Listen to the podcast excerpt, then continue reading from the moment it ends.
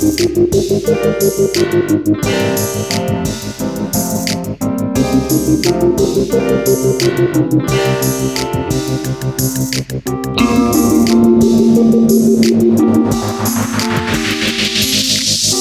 to the Muckle Teal Football Show. My name is Miles. The 2022 NFL Draft is over. I gave my initial thoughts on the first round Thursday night, so go check that out for a, a deep dive into the first 13 picks or so, uh, and then also into the A.J. Brown trade to the Eagles, the Hollywood Brown trade to the Cardinals. But now the draft is completed, I want to circle back around a little bit more. You know, the, the Jets, Eagles fans, Giants fans feeling great. Ravens, Colts, Chiefs fans feeling a nice sense of sturdy sustainment. Boy, we sure nailed the draft every year. Browns, Patriots, Titans fans maybe maybe scratching their heads, maybe drinking their beers. Let me get my uh, purple sport coat on here. Hopefully, y'all appreciate this purple sport coat. It's hard to find, very hard to find. Uh, no, I'll try not to be a pull a Minnesota grandpa here and and and go on a ramble. Um, so why not get right into it? Welcome back. Muckle Teal Football Show, episode 61. This show is football everything NFL history, NFL legacy, within the ups and downs of an NFL season. Uh, follow us at MUK underscore football on Twitter, at MUK underscore football. Uh, subscribe, share, review on Apple, Spotify, Anchor, wherever you get your podcasts. Wanted to start with the quarterbacks, running backs. We'll come back with receivers for part two because uh, I, I can responsibly talk about those players. Uh, I'm not going to talk. I, I don't know corners, D backs, you know, oh, this is this is my third graded tackle. You know, like I don't know that. I I um I look forward to learning about that stuff before the team previews, you know, in the summer. That's kind of what I do generally. I, I I'm interested in the skill position players for fantasy reasons, of course, and then the other players, you know, we can kind of digest that as we learn about the teams ahead of training camps. And we got a couple of weeks or a couple of months here uh, to do that. So Running backs, receivers are the first two rounds. That's going to be this episode. But we also have to start with the story of the draft the fall of the quarterback. now, we all knew that this quarterback class was bad. I mean, we, we heard it from the beginning of the college football season. It's been consistent. We've talked our, we've talked ourselves into it over the course of April, as I accurately predicted, by the way, but it's almost everyone predicted this. The media wants quarterbacks to be drafted because that's what drives ratings. Because talking about Pickett, talking about Ridder, talking about Willis, that's what people care about. That's what they're going to click on. So you want the player to be taken higher. But the fact is, nothing changed.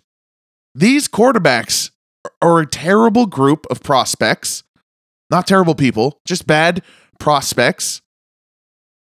And that's what we saw in their draft positions.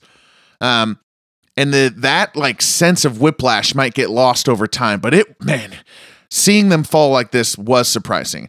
Uh, let, let's let's start. Well, we did talk about Kenny Pickett, the only quarterback taken in the first round surprising because a lot of people did not have him at, at, number one. I definitely did not. The Steelers took him with the 20th overall pick. Um, pres- the my only theory is because I am not a Kenny Pickett fan. My only theory is that there is some sort of deep institutional systemic ghosts in that building in Pittsburgh that is like there is a Pittsburgh college quarterback on the draft board and you are picking in the 20s and you just you have to take this guy. Like the, there's just like ghosts of the building because in 1983 when the pittsburgh college quarterback named dan marino was available for selection the steelers passed on him they passed on their hometown boy who became one of the greatest quarterbacks of all time it's like the one historical blemish for a franchise that has had a great a, a great four or five decades here. So the only thing I could think of is that that played a part. The institutional ghosts. I don't know. I don't like Pickett. I, I I don't know. I don't get what everyone is seeing. I'm the best thing Pickett has going for him is that he went to the Steelers, a good coach and good organization. I mean, Pickett, he basically played college football for one more year than anyone else was allowed to play quarterback at the college football level because of the COVID eligibility. He's a super senior. His sophomore, junior, and actual senior season, he sucked. He had 38 touchdowns, 24 interceptions in 35 games in three years. 38 touchdowns in 35 games with almost as many interceptions. That was his actual college career. That was his actual college career. Then he got this super senior year where he's three years older than every player on the field, basically. And then it's 42 touchdowns and seven interceptions. That's what he did last year. I, I think Pickett is the is the living embodiment, the example of what if, what if a backup NFL quarterback could go play college football just one more year? Drew Lock, Jacob Eason, you know, what if they could just go back just one more year? They would dominate. They would dominate with a redo. That's what Pickett did. I, I just can't see why we, he is drafted in the first round. But we talked about that already. Go check the Thursday episode out for, for more on that. Let's get to what's what had what has happened since then. What's happened since then is that we're wondering where Desmond Ridder and Malik Willis, and to a lesser extent Sam Howell and eh, you know Matt Corral, but but where are they going to be drafted? Because as the second round went on and on and on, and no other quarterback was drafted, we really started to get worried and we there was a hint of it, right? There was a hint of it, which is that no team traded into the first. So I guess if any team, this makes so much sense in retrospect. If any team had a second round inkling to draft these quarterbacks, then they would have traded into the late first to get him because of the the contract benefit, the contract implications. You get that fifth year option if you take your quarterback in the first round. Well, any player, but for quarterback, it's especially especially valuable. So second round goes blank, no quarterbacks. And finally, Desmond Ridder goes to Atlanta in the third round, 74th overall. Ridder wasn't a particularly pleased man. Did not look happy. I don't can't blame him he's he's kind of similar to Pickett in some ways. We'll, we'll talk about in a little bit, but it's weird. Desmond Ridder and Malik Willis did not see this coming. They clearly couldn't have. Why were they even in Vegas if they knew they were going to be drafted in the third round? It's embarrassing. Ridder is the QB2 in this 2022 draft class. I mean, he's he's the QB2. So is Zach Wilson. But Zach Wilson was second overall. So is Tua, fifth overall. Daniel Jones, sixth overall. Sam Darnold, third overall. Wentz, second overall. Mariota, second overall. Oh, it's basically all been top 10 picks for the QB2 of the class. So for, for Ridder to go 74th is strange. I mean, the last time the second quarterback was selected out of the first round was 2013, Geno Smith. He was picked with the seventh pick of the second round, 39th overall. But still, Ridder waited 35 more picks than Geno. Another guy who didn't look happy when he was selected, by the way. Go watch Geno Smith get selected by the Jets. oh, man. I thought I thought Willis and Ridder would go in the first round. I thought they would go in the early second, but you know, putting it all together in retrospect, looking at it, it all makes sense. From the very beginning, the quarterback class was bad. No one traded into the first to get him. So Ridder to Atlanta. What, what about Ridder to Atlanta? Presumably he's going to compete with Mariota. I don't I don't know. I mean, he's a third round quarterback, so it's unlikely that they're going to say, um, you know, this is an open quarterback competition. If he could, if he could win it out, that would be a great sign. That would be a great sign. Um, Desmond Ridder has some of the same knocks that I just just gave to Kenny Pickett, a longtime starter on the college football stage, four years, not five like Pickett, but four years. You know, I I watched Cincinnati. I watched Desmond Ridder, you know, quarterback the Cincinnati uh, college football team many times. And I can tell you this Ridder was either in a good place or a bad place. you know, sometimes his accuracy was just bad, bad, bad, pitiful. And sometimes he looked ready to go to the NFL right now. And that is worrisome because NFL quarterbacking is not about the good times. It really isn't. It isn't about the highlight throws, it is about the consistency. It's about the bad times not being that bad. That's what makes great NFL quarterbacks great because they can all do insane stuff. That's how they got there. So Ridder's going to have to clean up consistency. I don't see him necessarily pushing Mariota for this job um, based on his draft capital. That, that's that's what I'm basing that off of.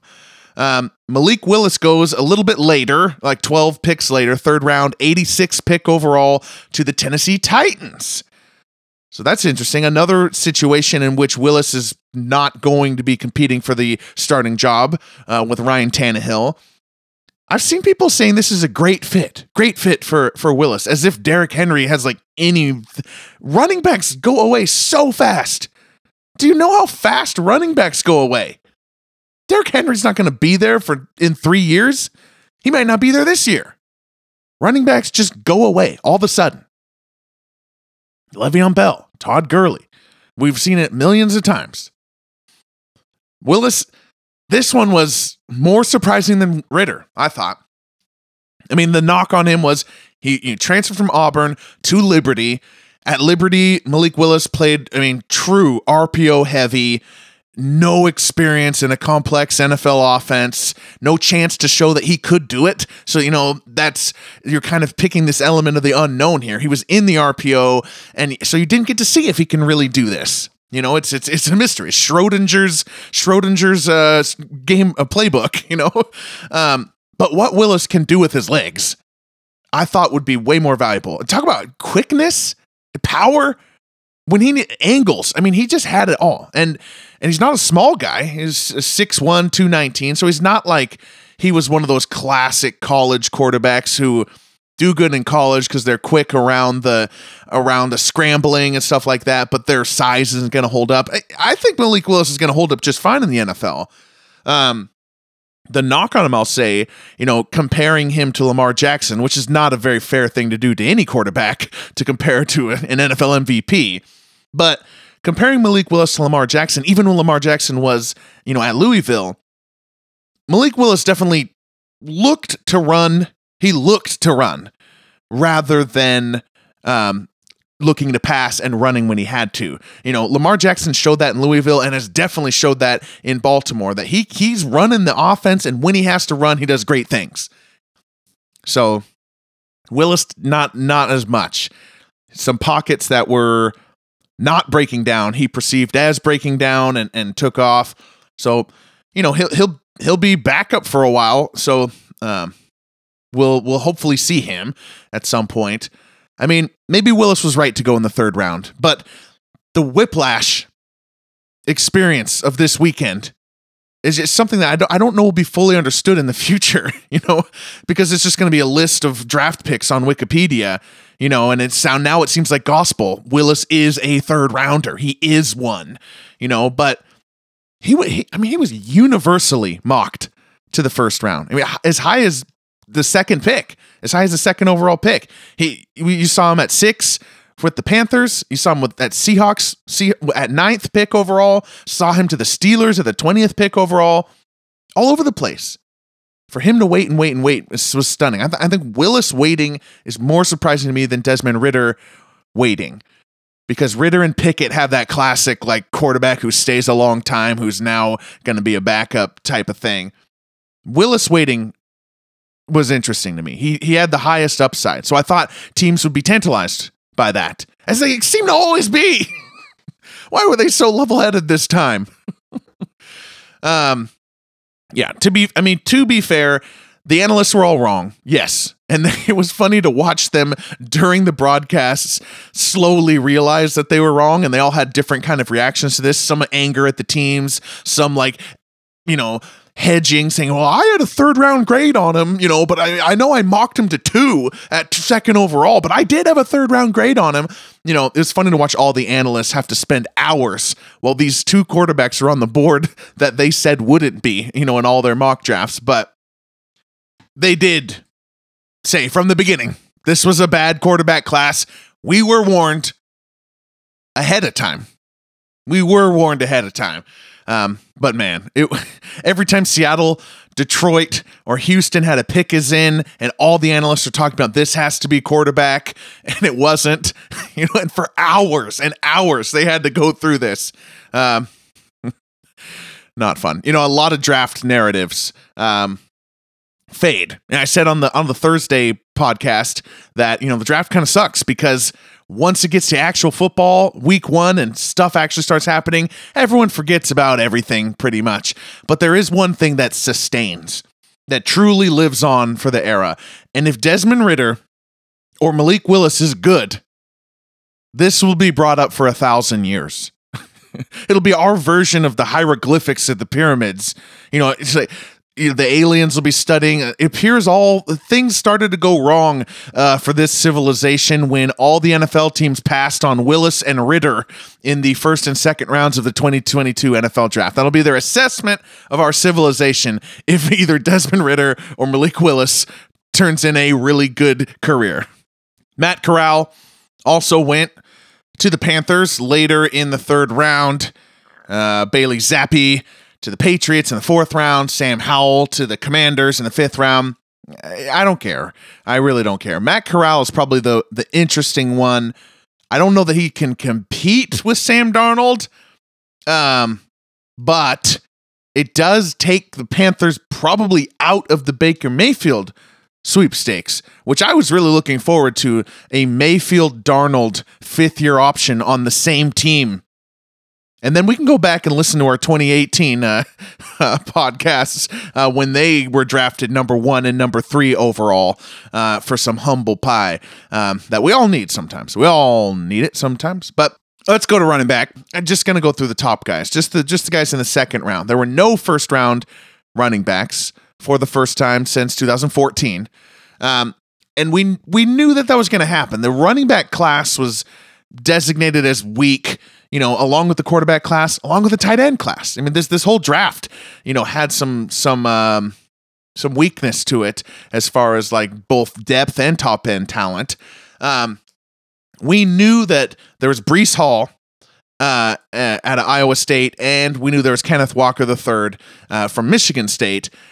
We knew that they were both in the class. They're both good players who had a lot of wear and tear, who had did a lot of um, a lot of carries in college, multiple years, and, and teams don't generally like that.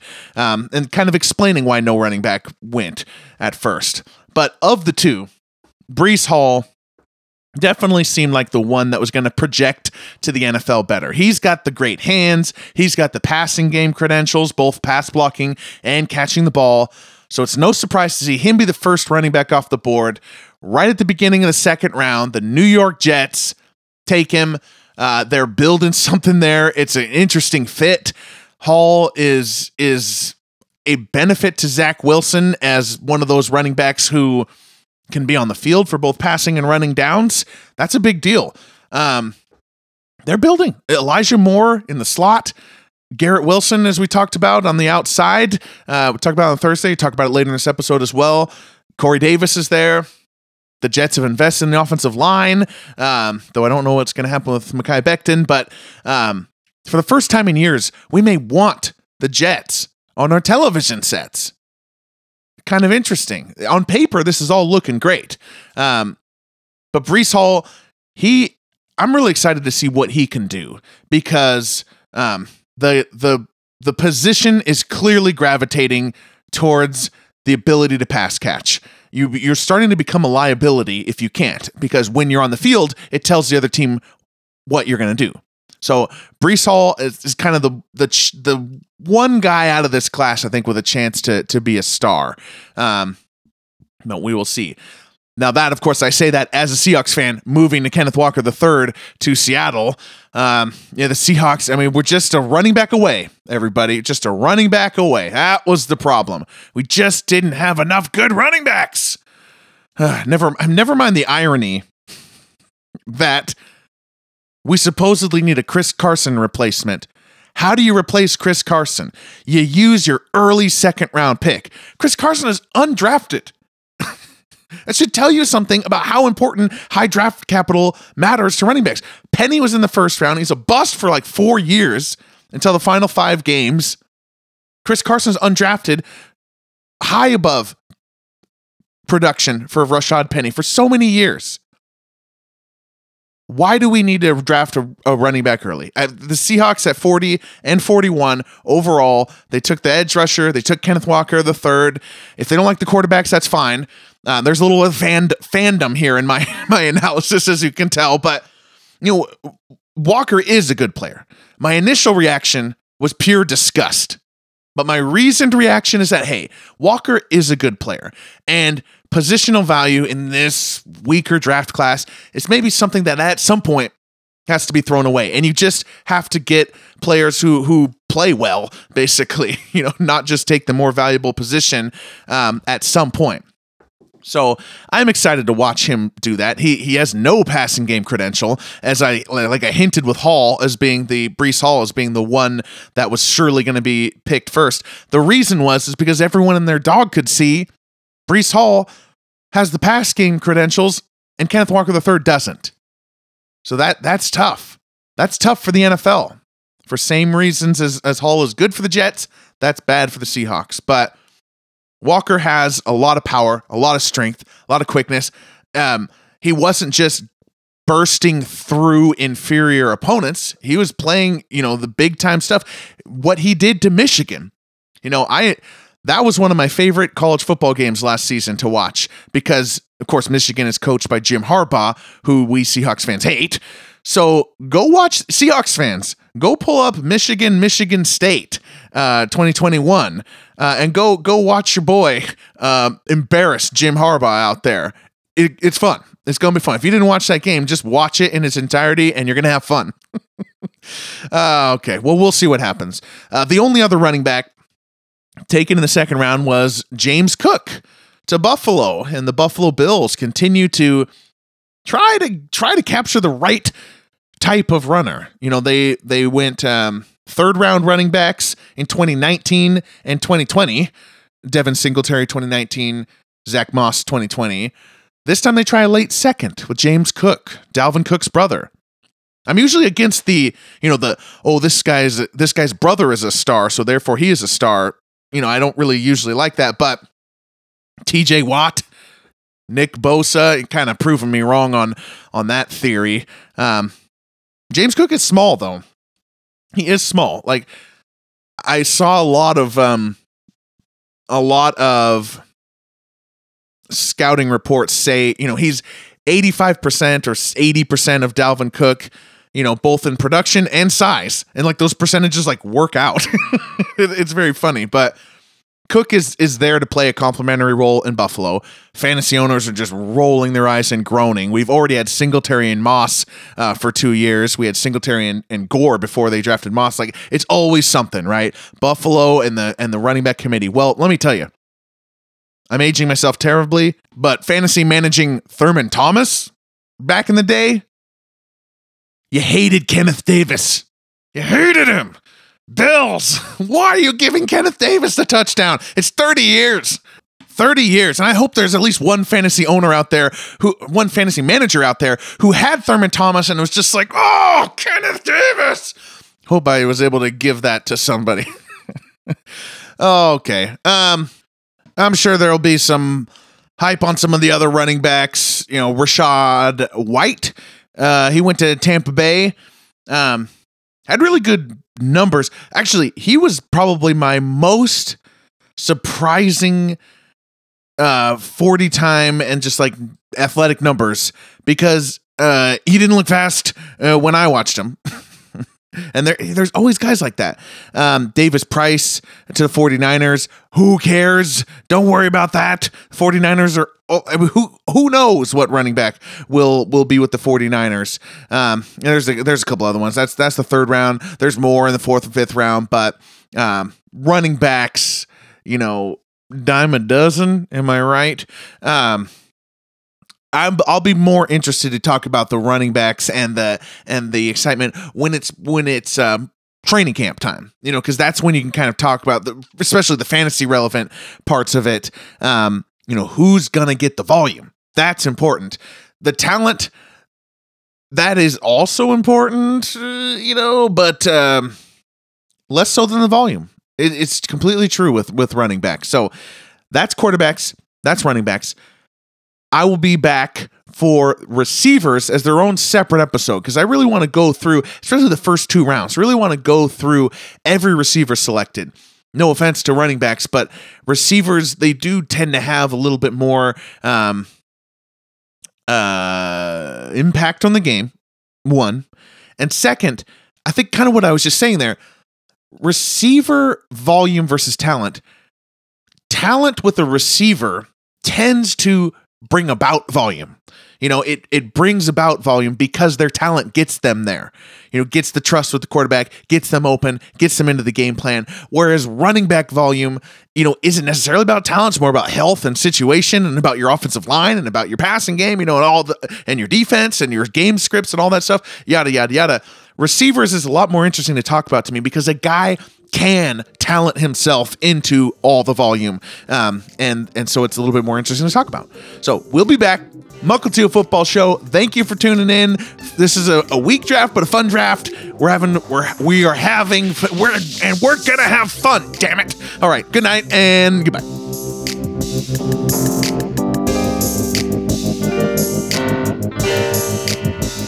Thank